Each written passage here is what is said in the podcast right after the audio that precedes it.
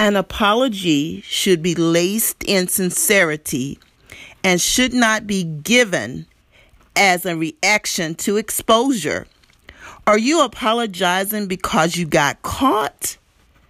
Or is there a sincereness, a truthful remorse that is appropriated by the desire to change?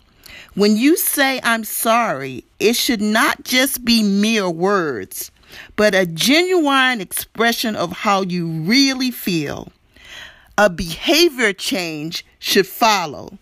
And as my award winning stage play implies, and the old Sam Cooke song, a change has got to come.